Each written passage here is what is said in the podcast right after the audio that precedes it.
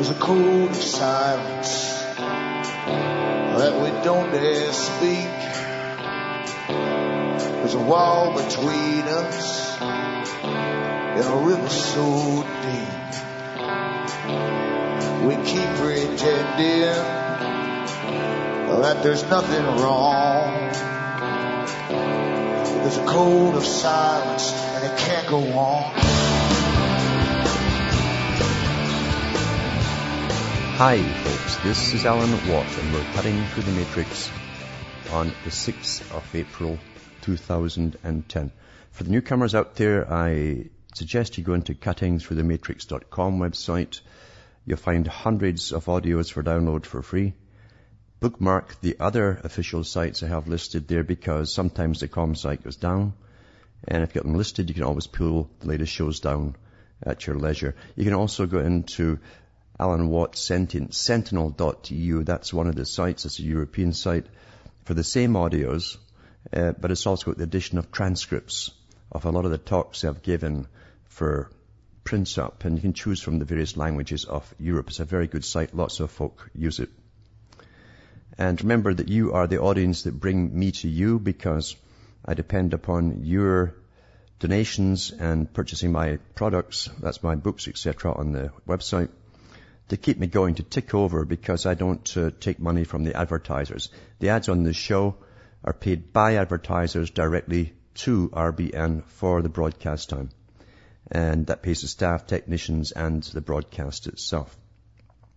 So it's up to you to keep me going, and you can do so by buying the books I have for sale, the discs I have for sale at cuttingthroughthematrix.com.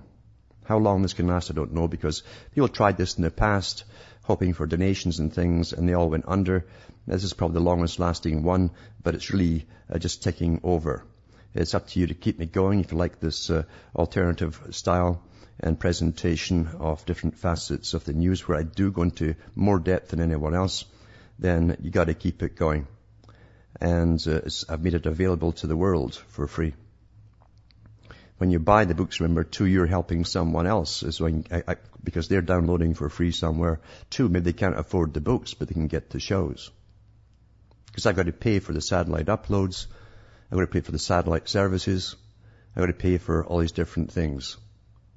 And believe me, as you know, nothing's cheap these days. And I don't have, have uh, uh, I don't even have a cell phone. I don't have all the gadgets you guys out there have. I just maintain the old stuff I have here to get this out. So it's up to you to keep me going. I'll either stick around or I won't or go back to teaching private groups. It's quite simple to do. And that way I know I get paid quite a lot of money. And for those in the US who want to order the books or donate, you can go into the, the website cuttingthroughthematrix.com. You'll find how to pay. The personal check is good from the US to Canada. It's mainly the US that keeps me taking over.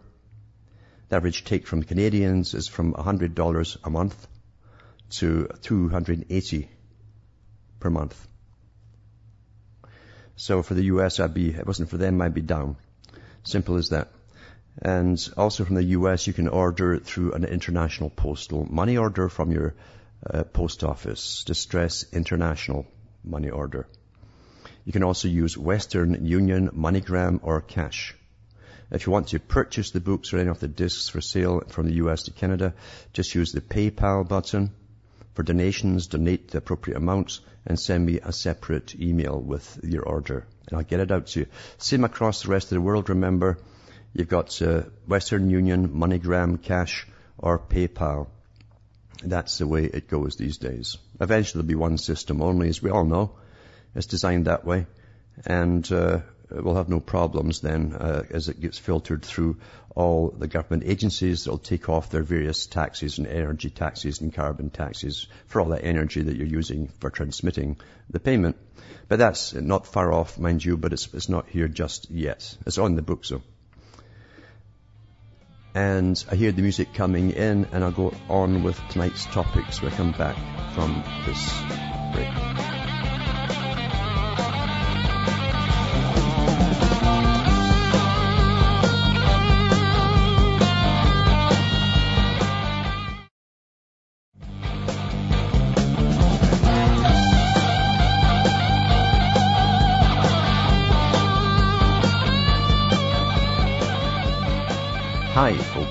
Alan Watt. We're cutting through the matrix. I'm sure by now everyone's heard about the, the WikiLeaks uh, video that's out there now that happened, I think, 2007, where U.S. troops in a, a helicopter gunned down for fun, basically, and slaughtered unarmed civilians in Iraq. And I, I thought that was already out because I saw one similar a couple of years back and that could be a different episode or a different uh, a different happening. But uh, what gets me is that the public kind of need this once in a while, and they're, and they're shocked, and it's forgotten, of course. But uh, we, we, live we live in a, a fantasy world anyway.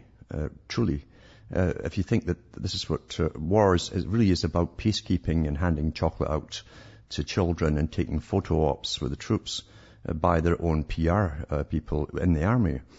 Um, do you really think that's what war is about? To any country who gets an occupational force uh, put into it is going to suffer the same kind of things. That's the lesson of history. Troops uh, are, are uh, they have no individuality.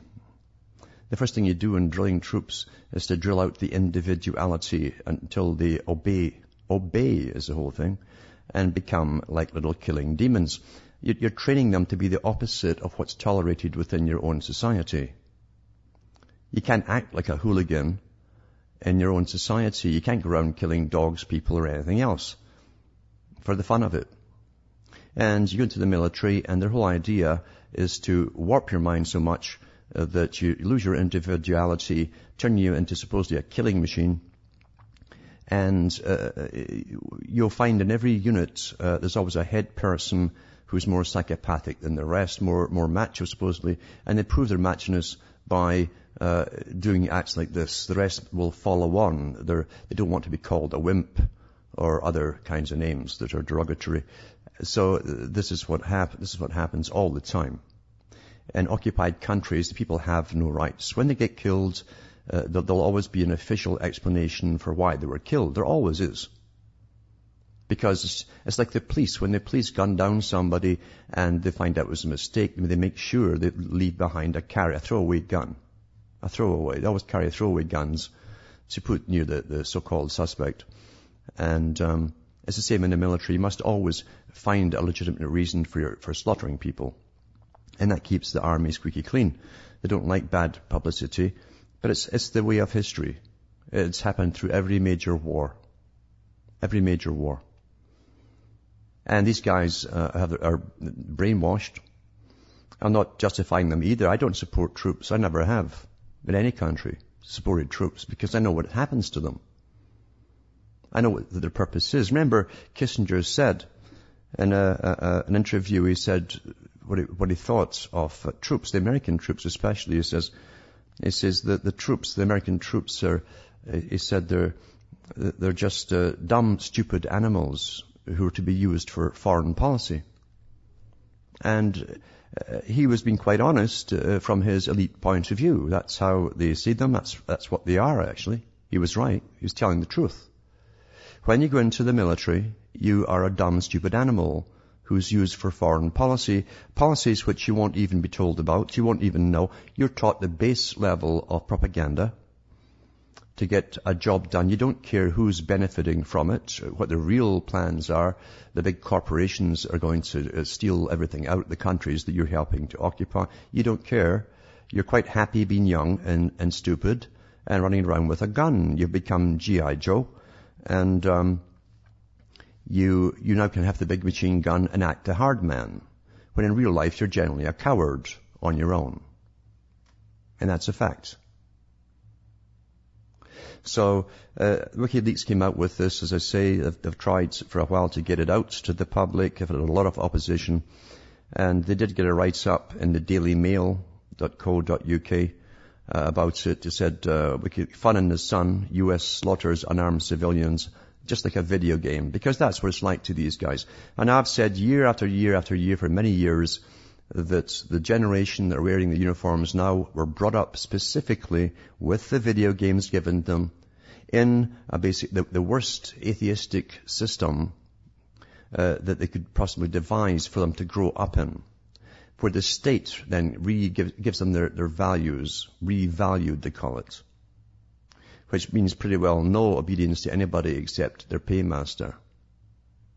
And they've been taught with video games to just slaughter um, whatever figures they see running around like a video game.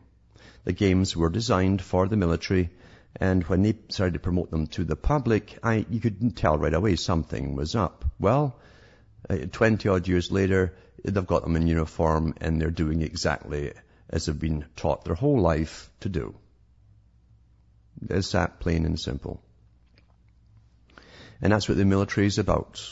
When you drill, as I say, your individuality is drummed out of you any little uh, sarcastic comment to the drill sergeant, and he's on you like a ton of bricks because he doesn't want you to be a smart aleck. You have to be dumb and stupid and say yes sir, no sir, and all the rest of it. That's all they want out of you, and you jump and you do what you're told. And if you're told to go off and slaughter people, you'll do so. If you're told to torture people, you'll do so. That's what they do. Everything of some, like a, a, bizarre dream. You know, they talk about the great unconscious as, as Carl Jung talks about it, subconscious then unconscious. The unconscious was the sea where all memories, all knowledge was kept. It was beyond the moral uh, side of things because it was past the censorship part of your brain. Anything was possible. That's where your nightmares come from and odd dreams where you'll do things you'd never normally do in real life. Well, that's what's promoted when you go into the military. You're coming from one society where they used not so long ago they'd hang you, and still some states in the US that they will still fry you. And then you're, you're taught that you've got the greatest respect. Now you're simply changed from your rags to a uniform. Rags to uniforms. And you want to go off and kill people because you're a little boy who's never grown up yet. You want to be somebody. A big man the big shot. I've, I've seen uh, what they call the blooded photographs of uh, troops from different countries. They always have blooded photographs. That's their first kill. And each, each one gets these to keep, you see. And what they'll often do is, is hold, hold the corpse up or whatever, or sit in it or laugh in it or do some grotesque thing to it to dehumanize and show how brave they are with a big smile on their face that they're not scared at all at this grisly spectacle.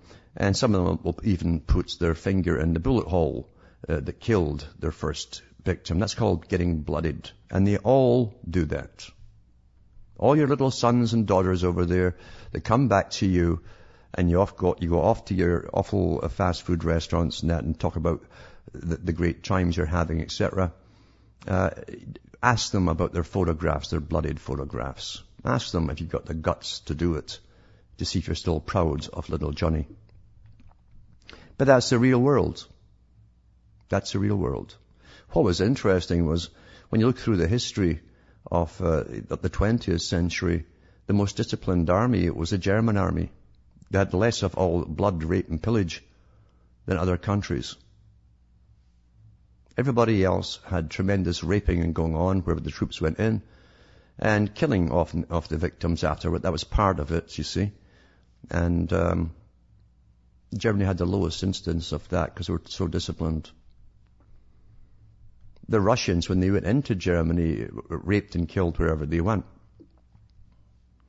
So the more suppressed a society is, where the people are, less powerful, they have less uh, personal power, more totalitarian the, the system, the more they take it out. If you can't take it out on road rage or, or, or, or speeding your car, because you really, you have no power in your own personal life, you, you go into the military and you can take it out there. You know, that's what they do. Nothing new in this whatsoever. Happens every day. Happens every day. And every military has a big legal establishment that tries to cover up everything that happens every day as well. And they're very successful at it. They get an awful lot of cooperation from the media. So I won't even hang on that, but I'll put these links up from the, the mail, Daily Mail, and uh, the YouTube one on my site at the, at, uh, the end of the show, cuttingthroughthematrix.com. And you can go and see it if you're so fascinated to do so yourself. But I've seen many like it before and it's just another repeat of what I've seen. I remember saying on a, a radio broadcast when they were going into Iraq, just before it, in fact, they showed you some PR shots of uh, troops dancing, American troops dancing on a carrier ship on the way over, half naked, or some of them were naked, I think, to rap music.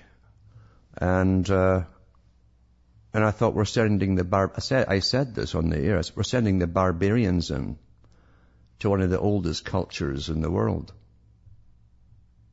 That's what it looked like to me. Because that's what they've raised for this particular purpose, for this particular function. And yes, they will be turned out on the public back home. A few years ago, I read the statistics from the newspapers on police recruits, and it was over 90% in the US of all, all police recruits at that time were coming directly from the military into police. And that was all planned years ago too that that would be, that would be happening for this particular time where once again they'll be allowed to throw off the, the normal restraints of society control, societal control, and ex- get turned loose on you and do what they want. And they will be covered again by their bosses above them. So that's that one anyway. And I've got lots of articles tonight too to show you how everything's planned years ago. Back with more after these messages.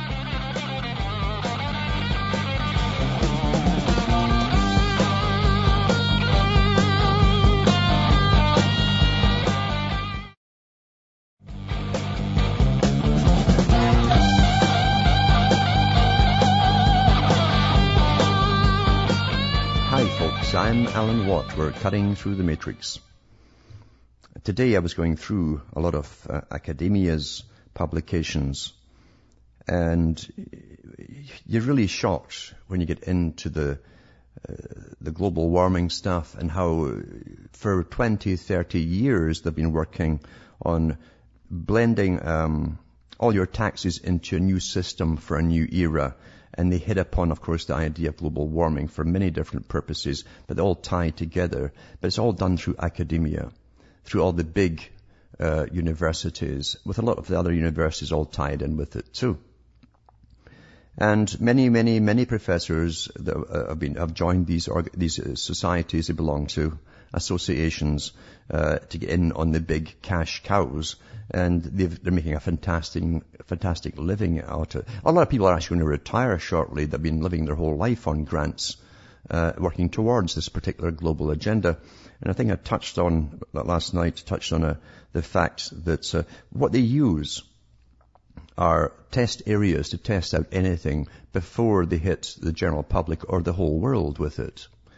For instance, Orillia in Ontario, for quite a few years during the 90s, was the test bed for the cashless society. And they gave them, the, the customers and stores uh, these cards and lots of freebies if they would just keep using the cards and nothing else wherever they went. And all that data on them was all stored and kept and any problems were ironed out until when they introduce it uh, for, for all of us, it's a, it's perfect, a perfect system. That, oh, there's no problems with it. They use islands for different reasons too. I remember reading uh, or watching a, a documentary well, years ago on Iceland and how a big company, I don't know if it was Merck or who, had made a deal with the government to test the population with various drugs and their health and so on, because they had an isolated population uh, with with no really outside mixture of genes. And of course, all these folk were getting pestered by uh, the company, this, this uh, pharma company, uh, and they had to go along with it and fill forms out every few months and go and get medical inspections and their children because the government had made a deal, so much for democracy, but they made a deal with uh, this pharma company and got lots of cash coming in and lots of politicians' pockets were filled. Uh, the same thing happened with uh, Finland. I was looking through an article by an Oxford University Press book on uh, geoengineering, uh, carbon taxes, all this kind of stuff. But it's really all about the new economy. See, everything we're going into was decided, as I say, 30 odd years ago, maybe even further. as a new system to take over from labor taxes, taxes on labor. And they go through it all. And they touch on the fact that Finland was one of the first countries to be used as a, a, the transfer country, the transference of taxing you for just, labor and gradually putting it on to purchases under the guise of energy taxes and carbon taxes and so on. They were doing that since the early 90s with Finland as a test bed for the world. And eventually that's how we've, we've, all to be, we've all to go through it. We're to be a gradual transference of your taxation on labor to everything you purchase for all the energy you use, your electricity, gasoline, um, gas for cooking, whatever. All, energy will make up in abundance and more so than just taxing you for labor. That's what it's all about. It's a done deal. These are massive uh, organizations working on this for, for the big boys, the bankers and the Rockefellers and, and the Rothschilds and all the rest of them, the big, the big boys who helped start it off with the funding. Now they've got government and tax money uh, thrown at them. All government money is tax money, but they're throwing most of the money at them now and keeping them going. So it's a, it's a done deal, but it's astonishing when you just go from one university to the next, to the next, and study papers, study papers, all working together with this incredible network of professors and associations, uh, and putting all this money, feeding all this information up and up and up till the top economists uh, work on it then. Talking in languages that it's, it's not meant to be understood. Not meant to be understood. And with the climate intervention technologies they're talking about doing, although they have been doing it for 12 years. Remember, I always say whenever they talk about doing something, or before they sign anything into law or, or have meetings about it openly for the public, it's, they've been doing it for years. Whatever it happens to be, it's the same. But the Asilomar International Conference on Climate Intervention Technologies took place on March the 22nd to the 26th, 2010 and uh, this is a conference to develop the risk assessment and management strategies for climate engineering research. And this was in California, and it was so funny because there had all these professors inside talking about what the consequences would be uh, on the human population, animals, wildlife, and all the rest of it. And uh, because it's chemicals and heavy metals going to put into there. And uh, outside were all the protesters who were protesting for years about the ongoing spraying that isn't supposed to be done yet, according to the guys inside the hall. Of course, when you go into the names of the guys inside the hall, uh, you'll find that they worked for the Pentagon, many of them, uh, on these very, very projects, and mainly for warfare purposes in the past. So uh, I'll put this link up for you to see as well from the Asilomar International Conference. But it's so funny, this double, uh, this duality they put you into. We're thinking about doing it, but oh, we're, unsure of all the, the physical consequences. They have, you see, you don't have uh, conferences like this unless somewhere you've already got data on the physical consequences. And they've got lots of data now over the last 12 years. It's been spraying the bejesus out of all of us. Massive bronchitis, cancers, and so on. Back with more after this break.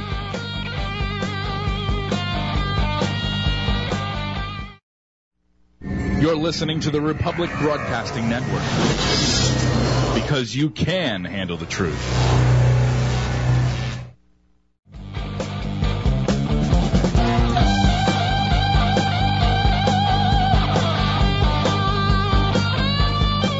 Hi this is Alan Watt. We're cutting through the matrix. If you want to really uh, see the future and see how huge and intertwined all these organizations are, to do with the coming transfer of taxes from simple labor to everything that basically tax for existing and turning around and moving and uh, eating and heating yourself or buying something and how much energy it costs supposedly to create that thing and how much CO2 it would have cost if they went through some complicated mathematical equation through their special computers that are built for the purpose.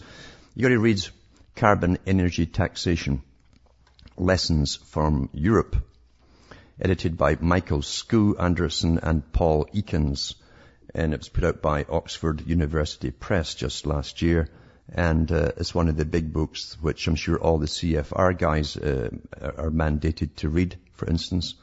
And should try and get a copy of it.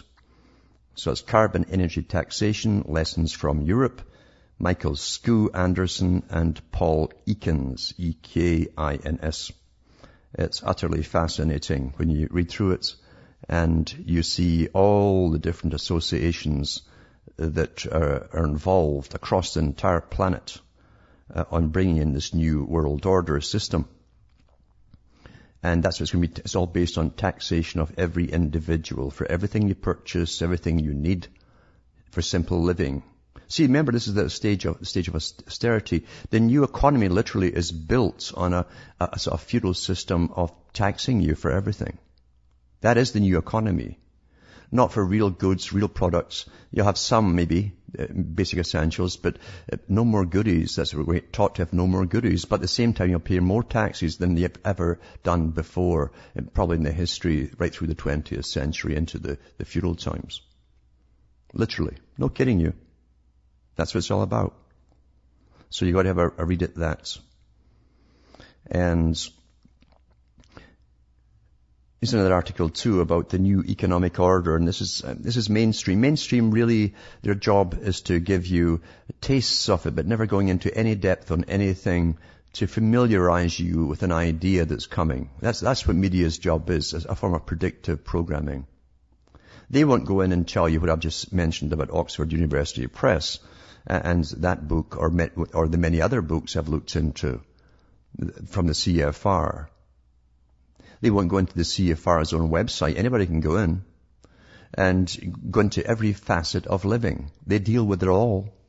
All, every facet of living, right down to what you're going to eat shortly and what you're eating now. This article here is from Global Insight. EU struggles to establish a new economic order, uh, published March 28, 2010. So it does not always look that way from the outside, but the European Union sometimes thrives in crisis. As is a PR piece, that's what the media does. They get handouts given to them and they just publish it right there. Rather like the architecture of the Pompidou Centre in Paris, much of the EU's uglier political plumbing wraps around the outside of the building rather than inside, as 27 national leaders often conduct debates among themselves by shouting across their borders with an eye on domestic electorates then they all come together and compromise in the name of European solidarity. What a PR piece that is, eh? And um, there's different links come off it and what they're into and all the rest of it. But basically, the last part is the only interesting part, as far as I'm concerned, the article. They all yell at each other, and then they all come together and compromise in the name of European solidarity. They don't care about the, uh, whatever the decisions are made, they don't care on the fallout to, to the public uh, or the cost to the public, uh, they'll compromise. But that's what politicians do. They compromise and everything. That's why they're all corrupt, you see. You see, if you truly have principles and you truly believe in what you're doing, uh, you cannot compromise on things that are going to hurt other people. You can't do it. But these guys have no problem. Politicians never have had problems, and that's the history of politicians. That's the history of politicians. Now, another article you have to look at soon, I'll put this link on my site as well, is Rockefeller Philanthropy Advisors Carbon Disclosure Project. Uh, and, from there too, there's a lot of links go off into what they're involved in. So it's the world's largest uh, shareholder social responsibility initiative and representing more than 30, 31 trillion dollars. This is a philanthropy. One part, just one part of their philanthropic causes, one area. $31 trillion in investment assets. So they can also invest, you see, and deal as businessmen under philanthropy and pay utterly no taxes at all because they're registered under a charity. And it says it's focused on disclosure of the business implications of climate change because that's the new economy and these guys created it all. They dreamed it up, you see, and they're the ones who are going to reap the harvest of it all. The massive money in carbon trading. What a great thing. You don't have to, you don't have to have bubbles in the markets. even bubbles of CO2. I mean, it's all bogus and beautiful. No one's measuring anything or weighing anything. Or can, they can't even verify anything. But what a cash cow this is. And we've pay the money to these characters. It'll filter through their various banks and get eventually to the Rothschilds' uh, own uh, family bank in Switzerland. That's supposed to happen for the whole world. Amazing, eh? But yeah, it's really a, a sort of investment corporation, this part of their charity, the, Carbon Disclosure Project. And they advise other corporations on how to do it and get in on it and make lots of, lots of bucks. No outlay, nothing. It's beautiful, isn't it? Just buy and sell, buy and sell, buy and sell nothings. Carbon credits. And they'll even sell them to countries. You see? They make all their money off all the people in the countries and then they sell credits to the countries. Oh, you're, you have to use uh, X amount of energy this year in this sector. Therefore, we want more carbon. That, that produces more carbon uh, through our computer model, that is. And therefore, uh, you know, you've got to buy extra carbon credits. We, we just happen to have them here. And that's how it works. So, utter scam. Beautiful. It's the best con the world's ever, ever seen. Best con. And I've never had so many con men under the guise of science on their side before, on their payrolls before, than they have today to convince the, the public. It doesn't take much for the public because they're kept in utter ignorance. And I read that article last week too, where the scientists actually said that. The public are too ignorant to understand us, so we'll just bypass them and go ahead. Yeah. That's what we are. We're ignorant little, well, serfs really in a feudal system.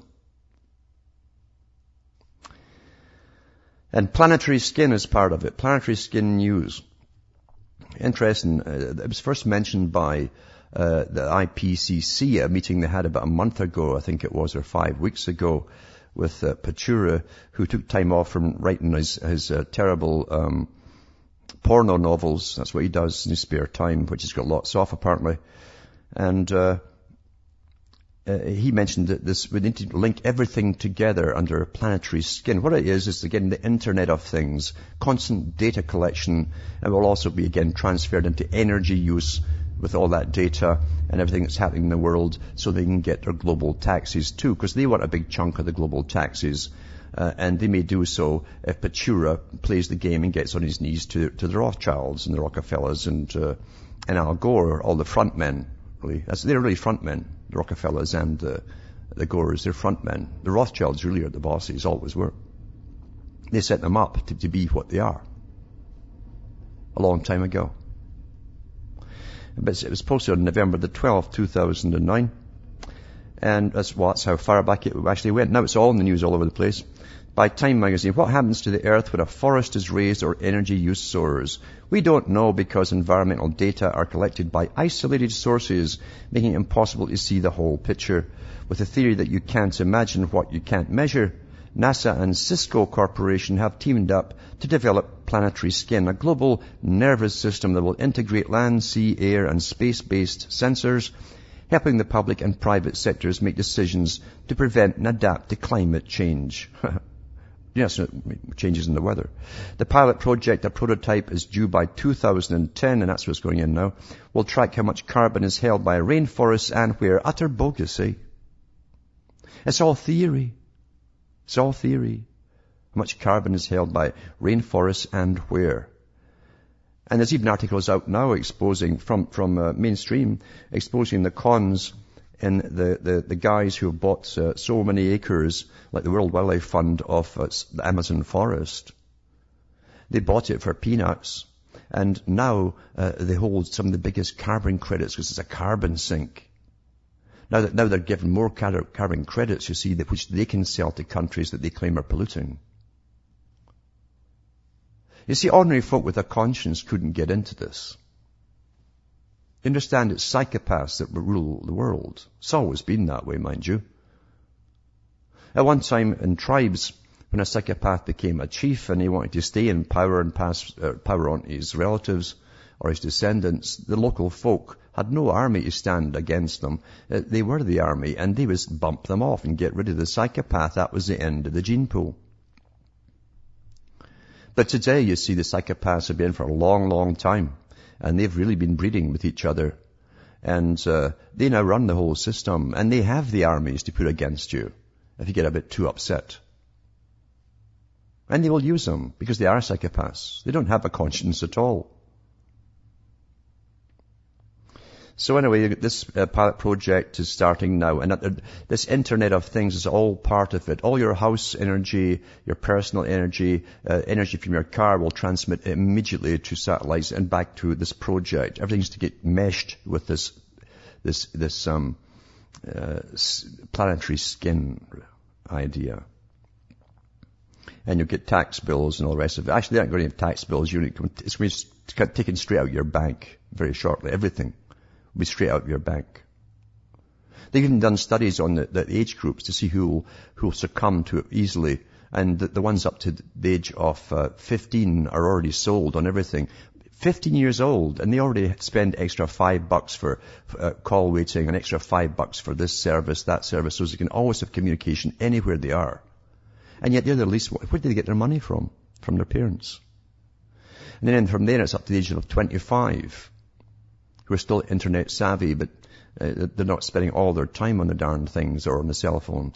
And then over that age group, they'll have to work to get them all into it, they said. Uh, they've even done all those kind of studies, you see. Everything's done by information and power. Information is power, knowledge is power. Now, John Dewey, many years ago, uh, so he, he was taught over in Frankfurt again, the Frankfurt School. And he set up the American uh, educational system. And he said in about the 1920s or 30s, he said that um, eventually, he says, we'll teach the children nothing in, uh, in the school about history at all.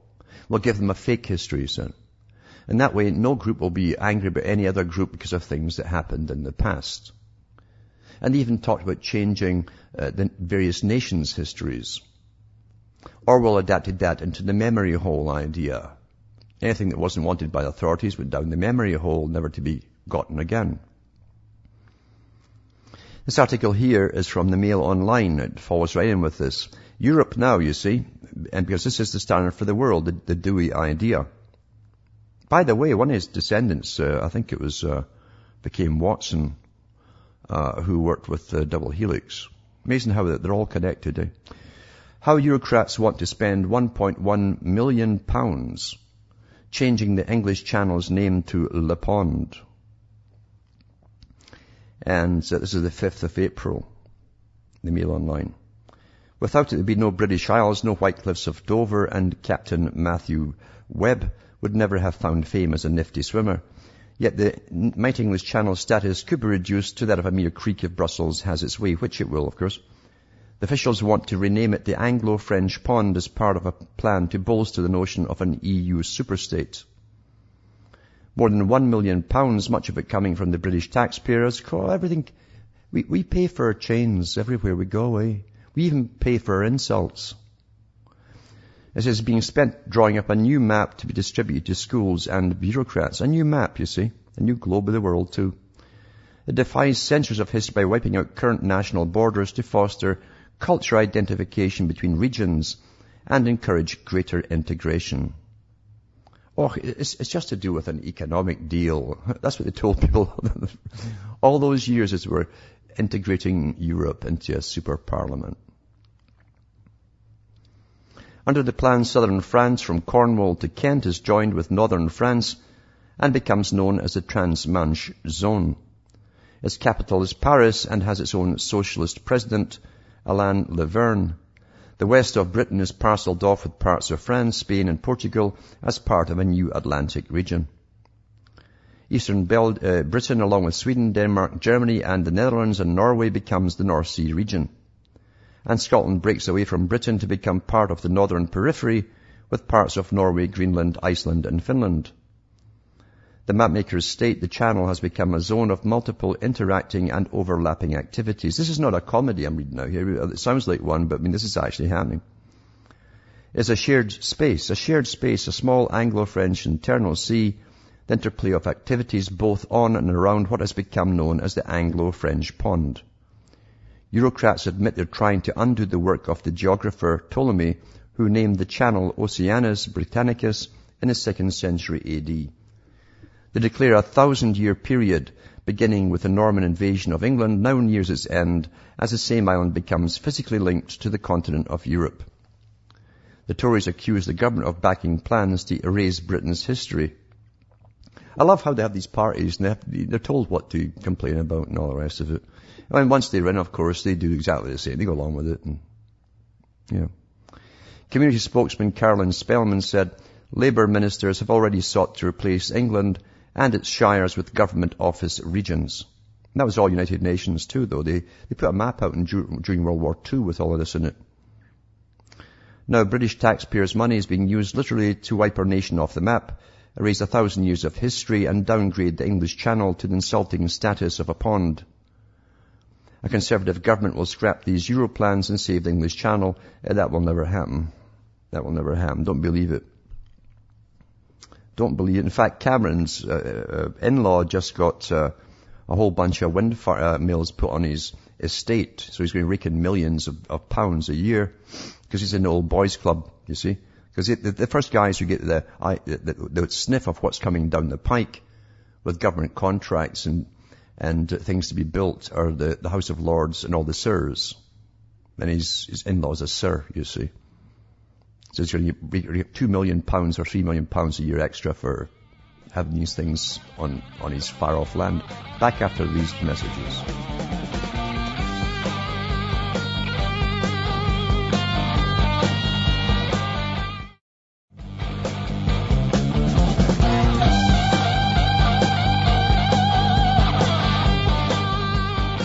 Hi folks, this is Alan Watts and we're cutting through the matrix and just a tie in that last article before to caller is from the Sunday Times, this one, March 28, 2010. Wealthy landowners make millions in the Windrush and it mentions the different ones, the different lords and sirs and guess what, you know, Cameron's relatives are getting lots of cash for these windmills getting put up on their, their massive estates, you see and drinking in millions of taxpayers' money. The taxpayer, by the way, is building them as well, all as well for the private companies.